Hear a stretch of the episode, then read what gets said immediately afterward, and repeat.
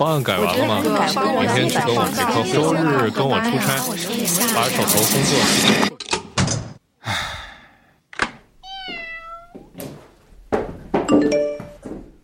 我给你买了礼物，收到了吗？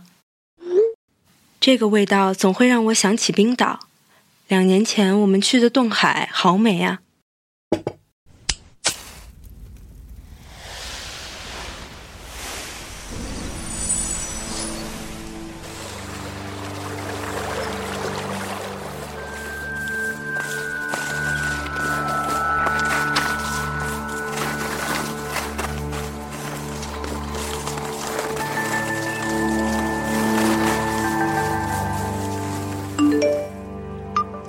购买枕边风联名款香薰蜡烛，请访问“大内密谈”公众号或打开淘宝搜索“大内夜市”。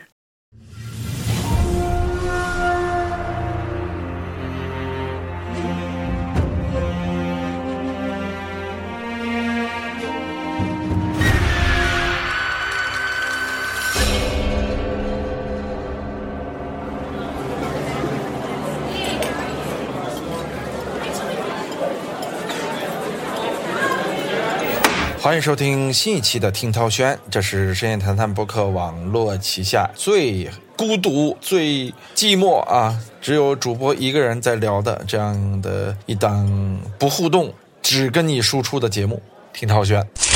听懂了吧？涛哥想要搭档了啊，没有搭档路太累了啊。什么事儿啊，都是需要有个帮伙的。当然了，确实大内的小编们啊，在给涛哥的帮助中呢，是立下奇功啊，每天要给我准备大量的选材，呃，以及最后关于这个选材的大量的佐料。所以说呢，除了这个之外啊，我们还想多要一点嘛，必须得有互动嘛，对不对？为什么提到互动呢？因为最近啊，有一个跟大家互动的主播特别火，他跟什么人互动呢？跟各种网红互动哈，三教九流、牛鬼蛇神跟他一互动，呵 呵瞬间好像都弃恶从善。此人是谁呢？此人就是老陈。老陈何许人也啊？咱周围姓陈的人很多啊。这个老陈啊，是一个警官，他的主要任务就是反诈，反诈警官啊。他的开场白呢，就是。你好，我是反诈主播，请问您是什么主播？这段开场白，我相信大家在刷短视频的时候多次看到啊。对方经常是啊，我就是娱乐搞笑的某某哥啊，我啥事儿都没换，绝对是良民哥。这一听这话就特别社会，特别江湖，良民不了。然后老陈的第二句话往往就是，请问您下载国家反诈中心 APP 了吗？哎，听到了吗？国家反诈中心 APP。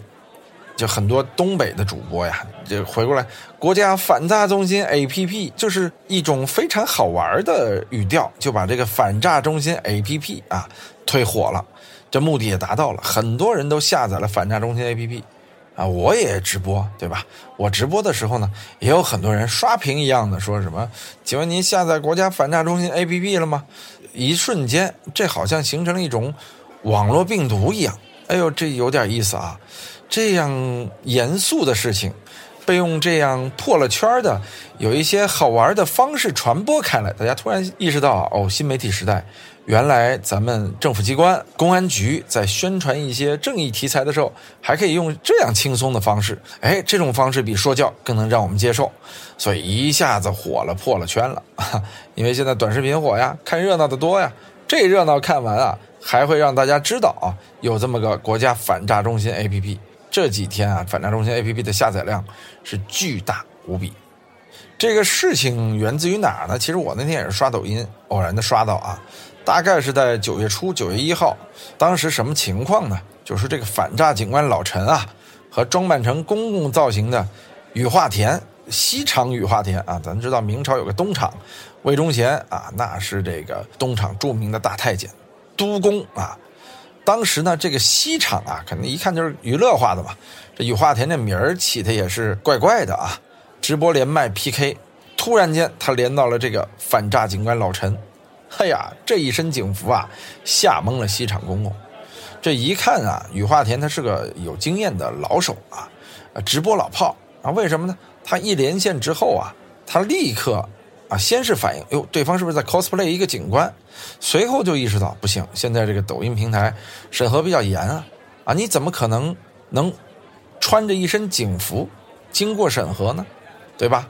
普通人穿警服是不可以的，违法的，这种违法的是不可以出现在抖音平台的。于是他迅速就知道对面是真的。哈，吓得真的像是公公见了皇上一样啊！成功的，因为这件事啊，出圈了。据说当晚直播间的最高在线人数达到多少啊？五十一万。五十一万是啥概念？涛哥也直播，涛哥直播的最高分三万多啊，跟这个五十一万一比啊，那是差之又差。什么叫破圈啊？这才叫破圈啊！有人要问了，警官老陈何许人也啊？啊，怎么一下就火了呀？他肯定是个警官嘛，对吧？原名陈国平，是哪儿的人呢？秦皇岛市公安局海港分局的一名警官。我老觉得他特别像《旅行》里边那个丈夫啊，好像老张跟他有点像啊。今年三月前后呢，国家反诈中心 APP 正式上线了，包含了很多专业的防骗战术以及诈骗案例，预防网络诈骗。就得让这套反诈防骗系统以及加载的专业反诈信息最大限度的推广和普及给广大的网友。最近这个老陈啊，用与主播 PK 连麦的方式来进行防诈宣传。几天内，哇，遇到了各种各样稀奇古怪的主播，哎，好玩。这一碰撞啊，一下子让很多话题爆了，有些话题上了微博热搜，总阅读量超过六个亿啊。截至九月五日，老陈涨粉一百二十四点二万，啊，有一千家的主播参与了和老陈直播 PK。开始主播们怕，现在我觉得主播们啊是以和他 PK 为荣，哈，一是可以蹭流量，啊，另外可以验明正身。紧接着呢，和老陈连麦过的快手和抖音主播呀就被他同化了，啊，纷纷的开展这个反诈宣传接力大赛，转型为这个反诈安全员。网红直播间一下子集体成为了反诈宣传点，咱今儿就聊聊陈警官究竟是怎么能成为网红警官的呢？这波反诈为什么能迅速走红呢？听陶轩，咱就聊聊这个人民警察是怎么运用网络短剧拍摄和直播来做反诈宣传啊！当然，最近啊，最新的有一个更新的消息啊，就老陈已经宣布暂时不直播了，他也担心啊自己有口误啊，或者有一些不当的言论啊。就因为人嘛，言多必失，还怕说错话，啊，影响力大了，这事儿都是双刃剑。照我啊，还是希望老陈能够尽快的复出啊，在有保护、有限制的条件之下，能够继续开播宣传这件事儿啊。我能理解，就是一个人火了之后，其实很容易招来一些负面的评价。咱说了嘛，就连大家爱戴的张文宏医生。啊前段时间都被说什么论文造假，我特别的生气啊！我就是，不管他以前是怎么样，他至少现在在做的事情，是正确、正义且无私的。呃，我认为别有用心的人用这样的方式去诋毁一个有流量的人，这是不对的啊！所以我觉得老陈怕的呀，也是这个，尤其是老陈啊，他可能不像张文宏大夫那文化人，说实话能够应对这些各方而来的黑子啊。但这老陈啊，他虽然是个警官，但说实话，我们能感觉老陈是个特别淳朴的人，挺逗。但是万一真有人给他下套啊，别看他是警察，也麻烦啊。所以我觉得是出于多方面的考虑，暂时停播。我们还是希望他早点来。刚才说了啊，老陈是叫陈国平，他可真是个民警啊，警号都给公布出来了。咱就不说他警号是多少了啊，其实他自己每次也说，这不是 cosplay 啊，但他呢？其实也办过很多诈骗案，没办过这个刑事案件。他由于见过很多这个诈骗的受害者呀，他就知道防范和打击是同样重要的。除了这个严打电信网络诈骗，更要在宣传上下功夫。于是呢，真的是同化了好多主播，成为了兼职人员。反诈中心 APP 呢，一下子因为他登上了多个应用商店下载榜的第一位。他什么时候开始做抖音的呢？其实去年十月份，老陈就开始在抖音做直播了，啊，十二月份开通了快手的账号。最开始的直播很正经啊，用讲座的形式普及反诈知识或者解答网友问题。在快手第一次直播累计人数只有几千人，这就是很小的量了啊。现在在快手的直播观看人数已经突破了一个亿，当下连麦已经成为了很多主播走红的重要潮流。啊，比如说铁山靠，对吧？利用各大流量网红的直播，一个月涨粉八百万，单场直播点赞五个亿。那么老陈粉丝量增长的流量秘籍，仅仅是因为开启了连麦 PK 吗？当然不是了，是他自己研究出来的一套独特的打法或者叫玩法。值得注意的是呢，老陈的出圈，这只是国家反诈中心一系列反诈宣传行动的成功缩影。为了让反诈宣传深入人心啊。国家反诈中心呢，采取了很多独辟蹊径的方式，比如联合阿里啊、湖南卫视啊，开展很受年轻人喜欢的反诈剧本杀，联合知乎拍摄反诈微电影，还自创了反诈小剧场等微短剧，大众化、趣味化。不止于此，而老陈的出圈只是开始。我们注意到了，真的是非常严肃的国家机关和国家机构也开始认识到自媒体的重要性。从今年人民日报这个粉丝量过亿开始啊，到这个老陈开播，其实都在说明啊，原本高高在上的权威媒体、权威机构都在俯下身来啊，用咱们百姓爱戴的方式来互动、来传播，这真是好事儿啊。其实啊，陈警官的直播的量级达到了什么样的程度呢？有一句话啊，叫“全中国基层工作人员几个月的宣传顶不过陈警官一晚上的直播”，这就是陈警官火爆的情况啊。说实话，我觉得老陈确实是非常巧妙的利用主播的这种人传人的方式来进行反诈宣传。你看啊，他是一个达人矩阵，你比如说。在雨化田连麦当中，老陈绝对是当时的灵机啊！突然间意识到了，哎，我给你安排个任务，或者叫戴罪立功，或者叫什么污点证人啊，等等等等，咱随便说啊。这让雨化田在接下来 PK 当中呢，呼吁粉丝和其他主播下载国家反诈中心 APP。所以说，雨化田就成为了主播中的第一位反诈正规军，变编制了啊！不停的安利其他主播加入，有的把其他主播都吓得不行了啊！习惯性的开场词也变成：“我猜你没有下载国家反诈中心 APP，家人们去他直播间。”然后家人们就去说：“啊，赶快下载国家反诈中心 APP。”一下子呢，老陈啊就把原本很不像话的主播啊给演变过来了。比如说雨花田、赤酱啊，都开始跟别人连线来宣传这个事儿。老陈一下子改变了以往这种枯燥的讲座。原本的这种传统的方式，改变成了这样完全新媒体的方式。除了这个雨花田这事儿之外啊，他和赤将的那段也挺经典的啊。当时和赤将呃连线的时候，就直接说啊，说现在有一种新型的网络诈骗啊，就是和网上的美女聊天，这美女很可能是虚假身份，美女也有可能是男的。对面的赤将一听啊，马上扔下假发套，双手摸耳蹲下。大哥，我不知道你是干这行的。大哥，我没骗过人，咱都看过这段是吧？啊，这确实是目前社会上的一个现状啊，男扮女装啊。现在因为说实话，国家反娘炮的这个治理啊是对的啊，很多男生确实越来越女性化。他在电话里或者戴个假发套，你真是分辨不出他到底是男是女啊。你要是光男扮女装还行。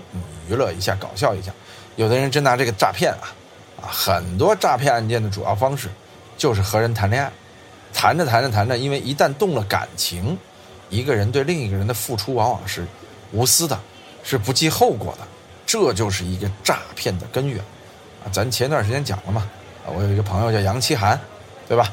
直播间有一个女孩老给他上票，叫卡卡的女孩，结果后来不是被卷走了几十万嘛，闹出了刑事案件。这其实也是利用感情来谋取钱财的一种方式，啊，其实反诈 APP 针对的也是这种人。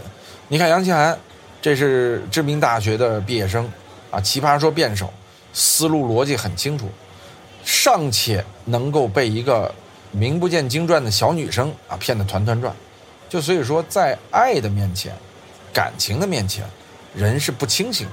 很多网络诈骗啊，就是利用这种。女诈骗男的方式，啊，来让很多男孩上套，这很典型的，就是老陈主要打击的一个方式，或者老陈主要打击的一种对象。你听到老陈在直播当中啊，也多次描述了这种诈骗的方式和行为。有人说，这个网络诈骗真的那么厉害吗？真的那么严峻吗？可能咱们上大学毕业，接触的是很多高知人群，可能觉得就不会相信那些诈骗犯吧。啊，但其实啊，网络诈骗还真的是有很多很多的存在的。比如说，我们看一组数据啊。今年四月份，中新社总结了去年的反诈骗成果，说破获电信网络诈骗案件三十二点二万件。你想想多少啊？这光是破获的呀，三十二点二万件，抓获犯罪嫌疑人三十六点一万名啊，这多大的一个数字？冻结涉嫌交易资金两千七百二十亿元，劝阻八百七十万名群众免于被骗，累计挽回经济损失一千八百七十亿元。这啥概念？从钱的角度来说吧，去年我国城镇私营单位的平均工资是五点七万，挽回的一千八百七十亿元，差不多是三百八十万人的全年所得呀。去年疫情经济衰退之后呢，就有人开始琢磨这个歪门邪道了，行情不好，必须搞点钱。于是，他们就盯上了这个缅北地区啊，就是越南、老挝、柬埔寨、菲律宾，包括缅甸北部这些地区都有。不过，国内的百分之六十的电信和网络诈骗，都来自于缅北，比如经典的尼日利亚邮件诈骗案例。啊，你好，我是个非洲王子，我现在手上有一亿美刀啊！这种有人说这太幼稚了，怎么有人信呢？真的有人信。缅甸诈骗的总额能达到多少呢？差不多是七亿条短信，三亿多通电话，小一百万个网址，二百万张电话卡，十二万张银行卡。一九年的十一万名诈骗犯嫌疑人啊，一下子飙到了二零年的三十六万。到底有多少中国人在缅甸从事诈骗？这已经有点说不清了。就没工作的，好像全都去了。缅北中国人自己也说，到底有多少人，我们不知道，说不清。现在国内正在劝返这些缅北诈骗人员啊，愿意回国的可以领号，而号码已经发到三万开外了啊，这么大的数字啊！粗估缅北应该有十万左右的中国人，其中百分之九十从事的都是面对国内中国人的诈骗犯罪。你说这个事儿是不是非常严重了？国家也是眼疾手快啊，看到了这群人，而国内这个诈骗手段啊，也在不断的升级。比如说网上流传着一篇题为《精聊入门的诈骗话术手册》，真是啊，就是聊天啊，化解尴尬啊，社交恐惧症变成社交牛逼症。啊，听上去是这样一个东西啊，其实这是一个赤裸裸的诈骗的教学工具，据说是一个裸聊教练肆意起稿完成的，这是个裸聊高手啊。总结提炼了最近一年多的成功经验，希望能给大家启发，给公司带来更大收益。其中一句是这么写的：随着行业的发展以及外界的各种打压，以往的慢聊方式已经不适应现在的环境，必须以快制快，以专制专。发展精疗才能迅速致富，这听着是不是让很多急于致富的人蠢蠢欲动啊？网络诈骗啊，确实现在是朝着这个专业化以及分工化的方向发展了啊！骗子骗人都有脚本了，而且本子还可以从各地方买，诈骗的手段让人是防不胜防啊！啊，人们接个电话，扫个二维码，点击个链接，看个视频，都有可能中招啊！只要你中招了，你往往不可自拔。网络诈骗为什么这么多呢？还有一点啊，就是我认为现在小偷强盗越来越少了，到处都是摄像头，你偷个东西电梯都走不了，你走楼梯还有摄像头拍着，你这非法拿不到钱财了，啊，抢劫也是，啊，抢劫一时爽，监狱床上躺，对吧？就是这网络犯罪，你看不到他人，抓不到他，所以说很多人从那个行业转化过来了，啊，就以前牛群这个小偷公司说的嘛，大偷变二偷，二偷变三偷，三偷。干脆变成了抢劫犯，啊，就是有不断的演变。其实网络诈骗的很多犯罪人员也是从之前的偷抢拐骗当中转变过来的，利用了互联网平台。数据显示啊，仅2020年一年，全国公安机关就破获电信网络诈骗案件25.6万起。当时我们说了啊，说诈骗受害者从老人、大学生到博士生，你看啊，无论年龄大小、学历高低，都会中招。所以咱们别太自信，说我不会受到网络诈骗，我不知道我有没有受到过，但我觉得我有可能被诈骗过。比如说我有时候着急，就下载个文稿、文案或者下载个视频，啊一看有一个网站说注册，注册了完了之后说要么你看点东西才能下载，要么你给钱，一看给五块钱，好五块钱。后来谁知道他每月扣你五块钱，我不知道这算不算诈骗啊？反正这也算是一个小陷阱，对吧？因为你之后可能再也不用它了。那么我们再说国家反诈中心 APP 啊，这个 APP 成功避免了很多诈骗案件，它真的那么好用吗？啊，我其实下了，但是我呢没时间用。我们今天也是查了查这个 APP 的功能，来介绍一下它啊。主要功能呢是诈骗预警，智能识别涉嫌诈骗的来电，这有点像以前三六零防火墙什么之类的啊，手机防火墙。功能二是 APP 自查，就是通过手机自测，及时发现涉嫌诈骗的 APP。啊，恶意软件还安装包，就你这个东西一旦有可能是诈骗属性的，你就有可能被关掉。还有一个功能是风险自查，遇到这个陌生的支付啊、QQ 啊、微信啊，就可以直接被提示，帮助你避免被骗。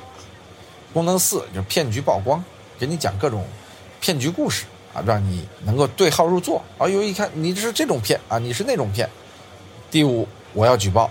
你这是一个互动的啊，就你发现有诈骗可能性的，QQ 啊、微信啊、公众号啊，直接举报。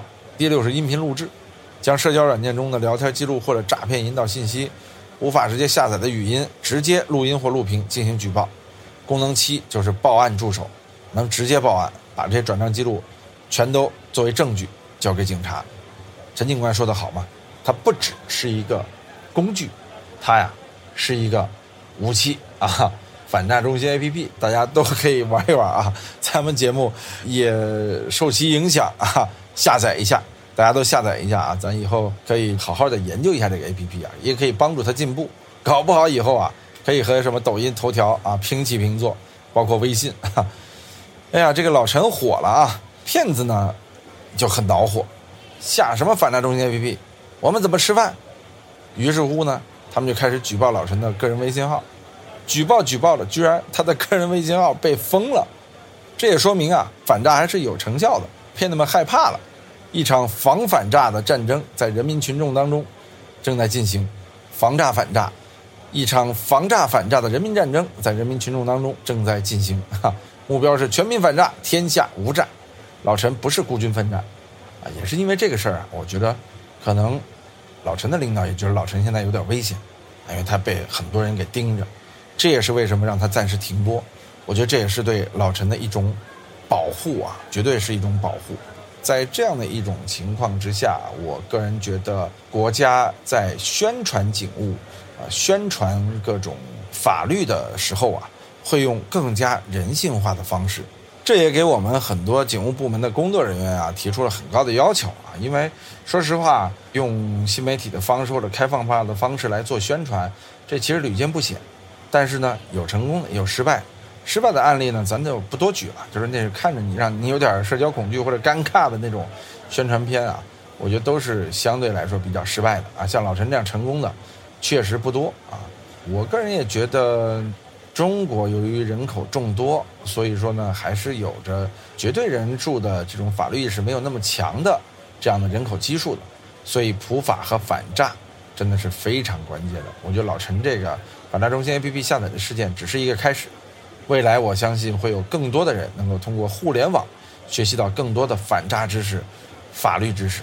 当然，魔高一尺，道高一丈，肯定魔还会继续针对道啊提出自己新的方法。就所谓上有政策，下有对策，你怎么防我，我就怎么反防你。啊，这场战争是一场持久战，我们希望千千万万个老陈能够站起来。好，今天的听涛轩。啊，咱也话不多说啊，涛哥要去直播了，啊，直播完之后呢，或者我也去连连老陈，让老陈去给大内密谈普普法，去教育一下象征，是吧？你下载过反诈中心 APP 吗？看象征是什么反应啊？挺好玩的。开玩笑啊，今天的听涛轩啊聊了这么多，其实在聊一个 APP，搞得你是不是想去下载了？想去增加一下它的日活了？好吧，大胆的下载，让我们一起。支持国家反诈中心 APP，再次感谢您收听今天的听涛轩，我们下期节目再见。